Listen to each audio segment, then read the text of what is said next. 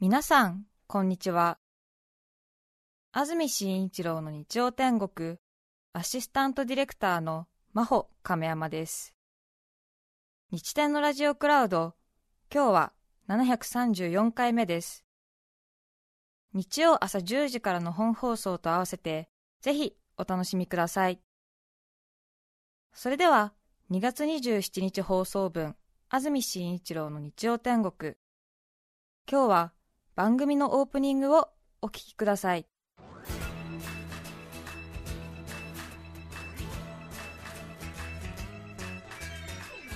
安住紳一郎の日曜天国。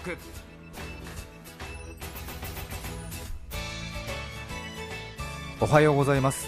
2月27日日曜日朝10時になりました。安住紳一郎です。おはようございます。中澤由美子です。皆さんはどんな日曜日をお迎えでしょうか？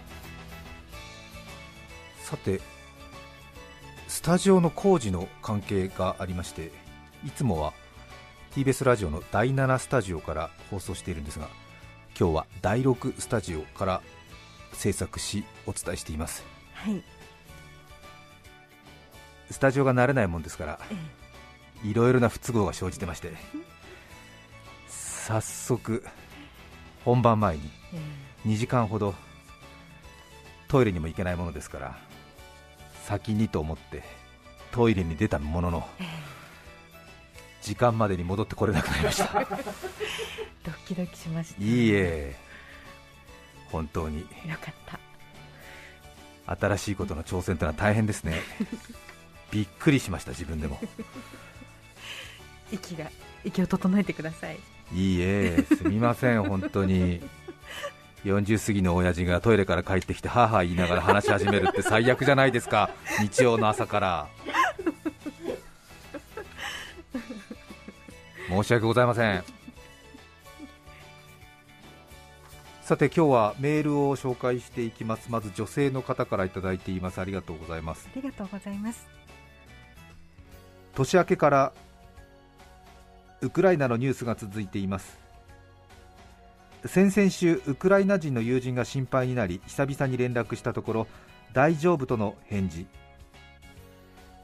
彼女と知り合ってから20年以上。彼女は今でも日本語の勉強を続けていると聞き大変驚きました。話は進み Zoom での日本語レッスンを週に1回することになりました、はい、彼女の言語への学習欲はものすごく私は日本語の教師の有資格者で実務経験があるものの現役から退いて随分経つので質問を受けた場合は後日まとめて回答。先日面白いコンテンツがあったら教えてと言われていたので解説間もないこのラジオの YouTube 動画を進めました、えー、ありがとうございます。ありがとうございます。この方は日本に住んでるんでしょうね。ね。2月13日分の動画を流しながらわからない箇所で動画をストップさせ字幕を見ながら彼女の質問を受け付けます質問はその日のメッセージテーマ「ズルしちゃったこと」の赤服の話でした。赤服とは何かから始まりました、うんうんうん、友人は来日経験ゼロのウクライナ人なので日本人誰もが知っている伊勢名物の説明から必要です、うん、というかその土地土地に名物というものがあるという説明から必要です。さらに子供は食べる数が決まっているという日本の家庭の習慣もどうやら理解の範疇外らしく決まっている子供の数がなぜと質問が来ます。加えて赤服特有の箱への詰め方もズルの肝として省略するわけにはいかず、ね、私の説明は日本語と英語のちゃんぽんなのですが Zoom通話の時間が限られているので結局後で答えますと私の宿題になりました、はい、レッスン後に赤福と専用のヘラの画像を送り ほら隣のソースも少し取れちゃうでしょ？これがチートなんだよと教えたら彼女も納得がいったようでこのメッセージのエピソード自体が非常に印象的です。面白いです。との感想をもらい私まで嬉しかったです。ありましたね。赤服ね。取るときに隣のあんをちょっとずるしてたくさん取っちゃうっていうずるしちゃったこと。これがなかなかウクライナ人に伝わらなかったという世界は広いんだか狭いんだか。この4日後にロシアの侵攻が始まり私の心配するメッセージへの返事が12時間後にやっと来た時は本当にほっとしました。よかったですね。戒厳令下での列車での移動を強いられたようですが出張帰りに乗るキエフ駅発の列車の運行に支障はなかったようで今ふるさと行きの列車を待っていると最後に記されていました友人が無事に家路につきこれから起こるであろうさらに厳しい状況を何とか乗り越えられることを願ってやみません。彼女が学生時代に志した松尾芭蕉の奥の細道の研究は日本へのビザが下りず叶わなかったけれどいつか一緒に行きたい日本の名所に伊勢が加わったね。一緒に赤福を食べに行こうと話しました。コロナ禍に戦火とは何ということでしょう。悲しくてやりきれませんがいつかは必ずお互い行き来ができるようになると信じ毎日を大切に過ごしていこうと心に強く決めた次第です。女性の方からメールをいただきましてありがとうございます。ありがとうウクライナに友人がいらっしゃるということでね心配な毎日を送っているようです。文京区からいただきましたテキーラおばさん36歳女性の方ありがとうございます。ありがとうございます以前番組で薄いつながりの重要性を語っていらっしゃったことを思い出しました。そうですね、うん。あれは東日本大震災の時ですか？あとはダイヤモンド・プリンセス号の時にね。ね。薄いつながりね。ここ数日ウクライナのニュースを見るたびに涙が出ます。私は中学の頃ひどいいじめに遭っていました。個人レベルではありますが居場所を失い自由が奪われた日々を経験したことで人の自由や権利居場所を奪うようなことはどんなことでも絶対に許せないのです。私自身大人になってからも当時のトラウマに苦しむことがあります。だからこそウクライナに生きる子どもたちにそのような苦しみを与えていいはずはないのです。今この状況に対する憤りをどうしていいのか。しがない独身会社員の私に何ができるのかと悩みました。思いつく限り私にできることはこんなことは間違っていると声を上げることそしてわずかばかりの寄付をすることだけです。でも声を上げようにも SNS は使っていないし普段から政治経済や歴史の話をするような間柄の人もおらず伝える相手が見つからないので番組へメールをした次第です。唐突に当たり前の幸せを奪われたウクライナの方々を思うと息が浅くなるほど心が痛みます。日常の延長にある地下鉄に逃げ込まねばならない状況なんて間違っていると思います。世界中で聞くことができるラジオならもしかしたらウクライナで聞いている方がいるかもしれません。どうかご無事でいてください。スタンドウィズウクライナ心はそばにいます。どうぞ皆さんご自愛ください。文京区の女性の方からいただきました。ありがとうございます、優しい方ですね。ありがとうごあざいます薄いつながりね。そうですよね。話しましたね。そうでした。こういう時はうん。親兄弟知人というよりも知人の知人であるということが何かすごく役に立ちますという話でしたけれどもちょうどね家族とか子供ですともっと力を尽くさねばならない。本人の負荷も強く限界もありますしかなりきつい限界もあるしということですけれども知人の知人なんとなく同じ番組を聞いている一人が辛い思いをしているということに対して非常に心を寄せることができるという特徴がありますよね。もともとは40年くらい前の社会学者の研究なんですけど最近またつとに感じますよね。ウクライナのニュース目にしますけどもこうして同じ番組を聞いて赤服の話で一緒に笑っている人がうん。あの空の下にいると思うとまた何か私たちにもできることがという気持ちになると思います。そうですねさて日に日にワールドワイドになってますけれども。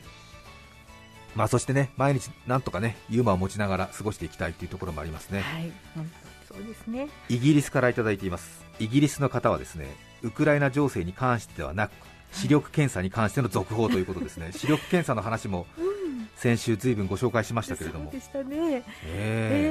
鏡を使うのがなぜかということであしたね。そうそうそうでした私はイギリスに在住しています。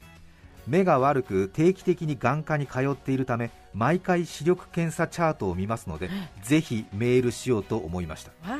結論から言うと、はい。表示の文字は眼科でもメガネ屋さんでもアルファベットです。ね。あの C ひっくり返した記号使わない使わない。そして狭い検査室に通され実際のチャートに背を向け正面の鏡に映ったチャートで検査されるのでいつも疑問に思っていました。やっぱり。イギリスはね。標準スタイルうなんだ。ん。次の定期検診で医師に質問してもよかったのですがえ話題に乗り遅れるかと思いググってみました。ええ。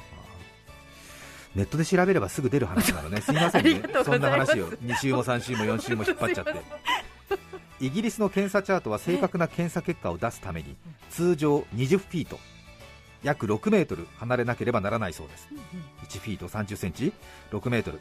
6メートルの長さの検査室を作るのは難しいので鏡を使い画像を反射させチャートと被験者の間が正確な距離になるようにしているようです。鏡に映って6メートルになるってなんか納得いくようないかないような不思議な感じですねこうなるとじゃあ部屋の長さに合わせてチャートの文字を小さくすればとも思いますが条件もまちまちになるしどうやら目の仕組みでうまくいかないようです。この辺りの説明は専門用語が多すぎて私の手には負えませんでした。コロナ禍の折大変だと思いますがどうかご自愛ください。イギリスからいただきましたありがとうございます。ありがとうございます。日本ではあんまりないですよね。要は視力検査表の自分の反対側に合わせ鏡のような感じ合わせ鏡じゃありませんね、うん。後ろ側に鏡があってそれを振り返ってみて前側に鏡があって後ろの表を映すんですよね。あそうですね。自分の多分前に表があって椅子でひっくり返って部屋の時計を見るような感じで後ろの時計見てくれみたいな感じでそこの鏡に検査表が映ってるってことですね。そうでしたね。それで距離稼いでいいんですね。ねえカナダのバンクーバーの方です、はい。バンクーバー在住のリアです、はい。先週のイギリスの視力検査の話を聞きメールしました。先日眼科に行く機会があったのですが診察室に入り椅子に座ったところ目の前に大きな鏡が。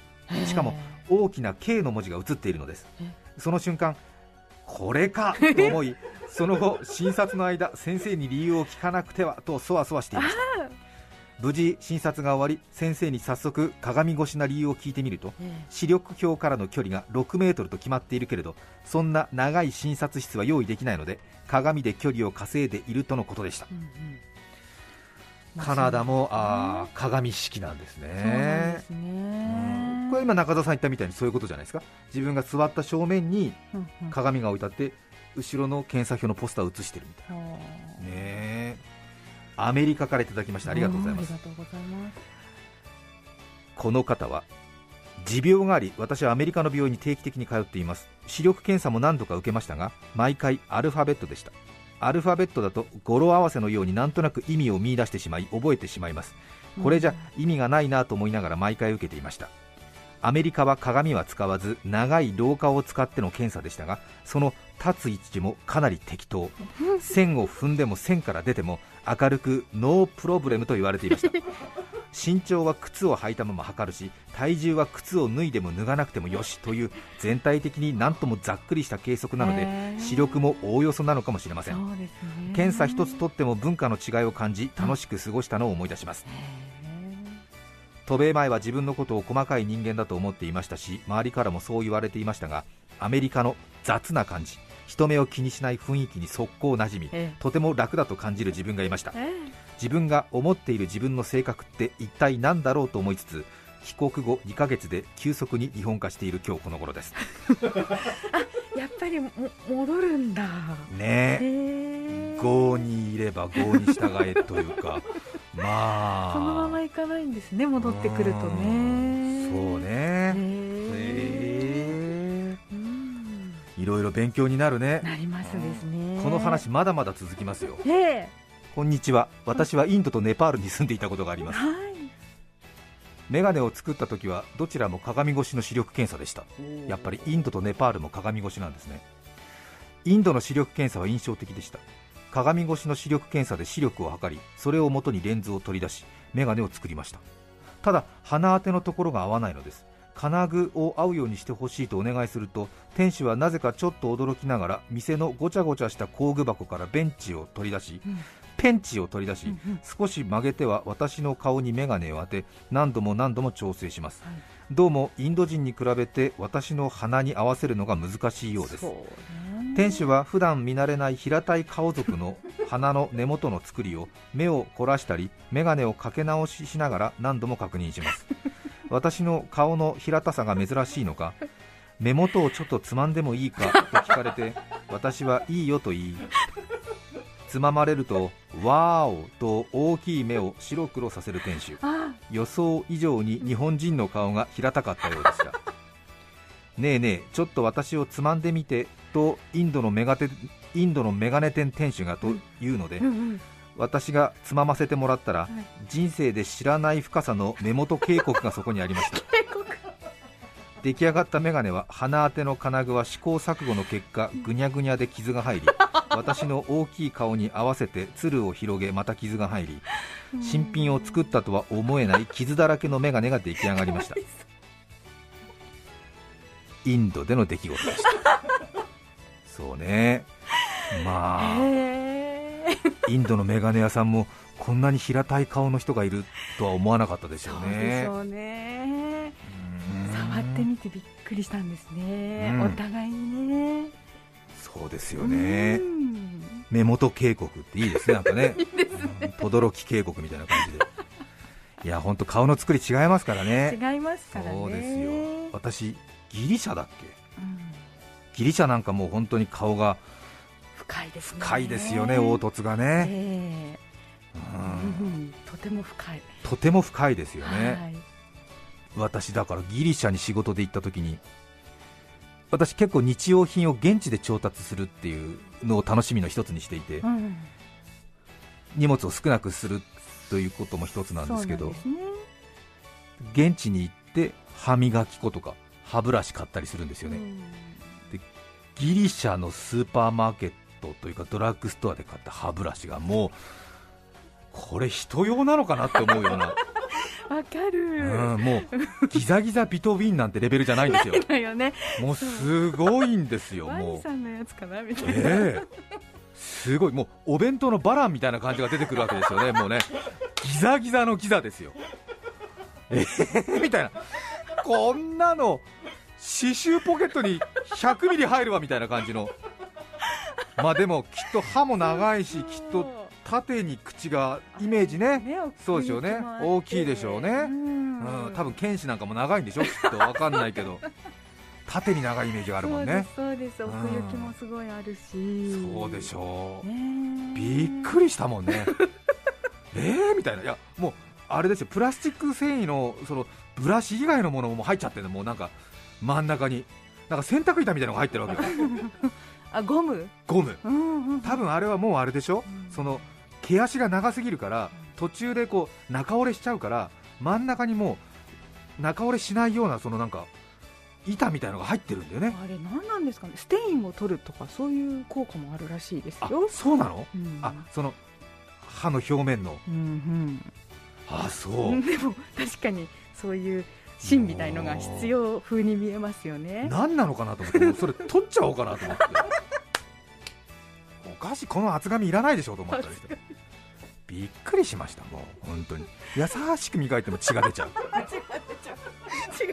本当にね歯ブラシ国産メーカー大事にしてください皆さん本当に。そうですね。大変ですよ、本当ね。ねえ本当に日本の歯ブラシ素晴らしいと思った。へえ。びっくりしたよ。へえ最終的にはだからあれだよね。ギリシャの乳児が使う歯ブラシをね 大事に使わせていただきましたそうですか。うん。えー、なんて。ギリシャの乳児でもこんなギザギザなんて思いながら。すごいな。ねそうなんだ。幼い時からそうなんだ。え。うん。びっくりしたもう。でよくほら書いてある字がわからないからさ。そうですうん。いろんなねうん。間違っちゃって。面白いこれは本当に歯磨きの歯磨き粉かなんて思ってね。全く違うさ、ねなんか。うん。なんかイラストとかさなんか雰囲気で買うじゃない、そうです大きさとかね。でこれは違う国だったと思いますけどこれは絶対歯磨き粉だろうなと思って。ええ。それ以外に用途が思いつかないから、うん。うん、で売ってる売り場の雰囲気もそうだったから、うん。絶対これ歯磨き粉だろうなと思って。またちょっとほらいい歯磨き粉を買いたいっていうね気持ちもあるからそのね。あの全世界で売ってるねうん。歯磨き粉とかには目もくれずさなんかうん地場商品を買いたいみたあいな自感じそうそうそう、はい。で買っってでこれ大丈夫かなと思ってホテル戻って歯磨こうと思ったらやっぱり違うんですよね。えでその辺は本能的に反応してこれは違うと思ったから使わなかったんだけども翌日やっぱり気になっちゃったから、コーディネーターの人に昨日歯磨き粉だと思って買ったんですけどこれ何ですか？って言ったら、あミスター安住これはですね大変なものをお買いになりましたねなんて言ってえギリシャのコーギリシャじゃなかったコーディネーターの方がおっしゃええる。多分イタリアだと思うんですけどね、ええ。なんだろ安住さんこれは絶対に分かりません。ミスター安住絶対分かりません。なんて言われて、え何ですか？なんてこれは女性の脇の下の匂い止めです。なんて言われて 何それみたいな。えー、みたいな、そもそも日本にないと思うそんな商品と思って。うえー？なんつって私も初めて見ましたこれなんて言ってしげしげと眺めて。ええ。ー、どうやって使うんですか？ちょっとお待ちください。今読みますなんて言われて。えー、えー、あこれ適量取りましてですね、ええ。なんて脇の下に塗るんですね なんて。そうすると汗と匂いが止まりますなんて。危ない危ない。そんなのが。歯磨きに使うとこだった。チューブに入ってね。チューブに入って歯磨き粉を善とししているから。危なかったと思って。どうですか？いいですね強いエピソード。私の歯茎世界と戦ってるから。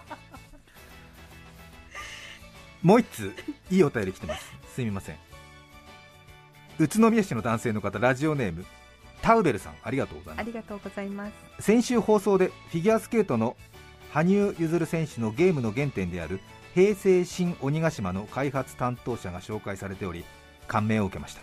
ね。羽生選手の口から自分の担当したゲームの名前が出ることなんて幸せなことでしょうか。実は私もその一人なんです。羽生選手が2番目に行ったエストポリス電気2の作曲は私が担当いたしました。またこの話を引っ張るのかと言われそうですがぜひお礼が言いたくメールいたしました私もそのインタビューをリアルタイムで拝見し羽生選手からエストポリス電気2の言葉が出た時は妻と一緒に抱き合い正直うろたえました。先週スーパーファミコンのビット数を紹介いただいたように16ビットという制約の中音源をサンプリングし BGM として作り上げていく当時のピコピコからの脱却が垣間見える作曲時代でした。そうね。確かにゲームの発展は音楽の充実も必ず貢献ありますよね。そうですその通りだと思います。ね。その通りだと思います。は今では何枚かサウンドトラックも出ており海外のファンの方からも支持を受けていて嬉しい限りです。羽生選手に改めてお礼が言いたいです。ありがとうございました。へい。やー素晴らしいじゃないですか。ねえ。ねこういうことがあるんですねえエストポリス電気2の作曲を担当していた。もう随分ね25年ぐらい経ってると思いますけれども羽生選手がゲームの原点はこれですと言って紹介した、えーまた特に注目されたオリンピックのえ後だったのでえ喜びもひとしおだと思いますね。ありがとうございます。そしてまあねこんな私が言うのもなんですけれどもねその羽生選手のゲームの原点という話をねまあ大変なプレッシャーかかる中で聞き出した私にも一言ね。何か社会からの賛辞があってもいいような気もするんですけれども。いやいやいけません。民放のアナウンサーたるもの社会からの賛辞など当てにしてはいけませんこの件に関してもねいろいろ思うところありますけれども。いいんです。いいんです。ですか右の方をぶたれたら左の方をぶたる左の方を出し差ますし出すの？差し出しますから。構いません。いいですよよくねあのプレッシャーのかかる中お尋ねになりました。あんなのハイリスクハイリターンっていうかもう ほとんどリスクだらけですから。ねいいんです。ね思い切って。いいんです。ででもみんな民放なんか潰れればいいと思ってるんですよってないから大丈夫いいえ。今回の件で私はかなり心折れましたし また許さない人のリスト作りましたから。そうなんですか？絶対に。今回の件で。今回の件で。そうですか。で絶対に公にはしませんけれども今回の私の趣旨に賛同してくださった民放アナウンサーの集いというのが近々招集されます。コロナ禍につきウェブ上での招集収集参集になりました。想像以上の人数であります旗揚げ、旗揚げですね、うん。出ました。おついに、えー逆 BPO ですよ。もう行くとこまで行ってしまいましょう。いいですよ、もう間もなく潰れるんですから。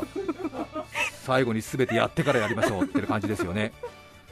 BPO ってね放送に傷つけられた皆さんたちの組織ですけど逆 BPO っての私が立ち上げてますから、えー、視聴者、聴取者に傷つけられた放送人たちの集いですから。やめなさい。本当にもう本当にもう 話3分の1で聞いてくださいね。そうしてくださいね。はい。2月27日放送分、安住紳一郎の日曜天国。それでは、今日はこの辺で失礼します。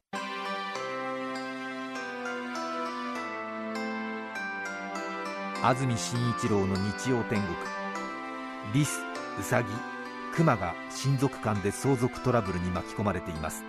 これは、シュラバニアファミリー。家族仲良く聞きましょう。お聞きの放送は TBS ラジオです。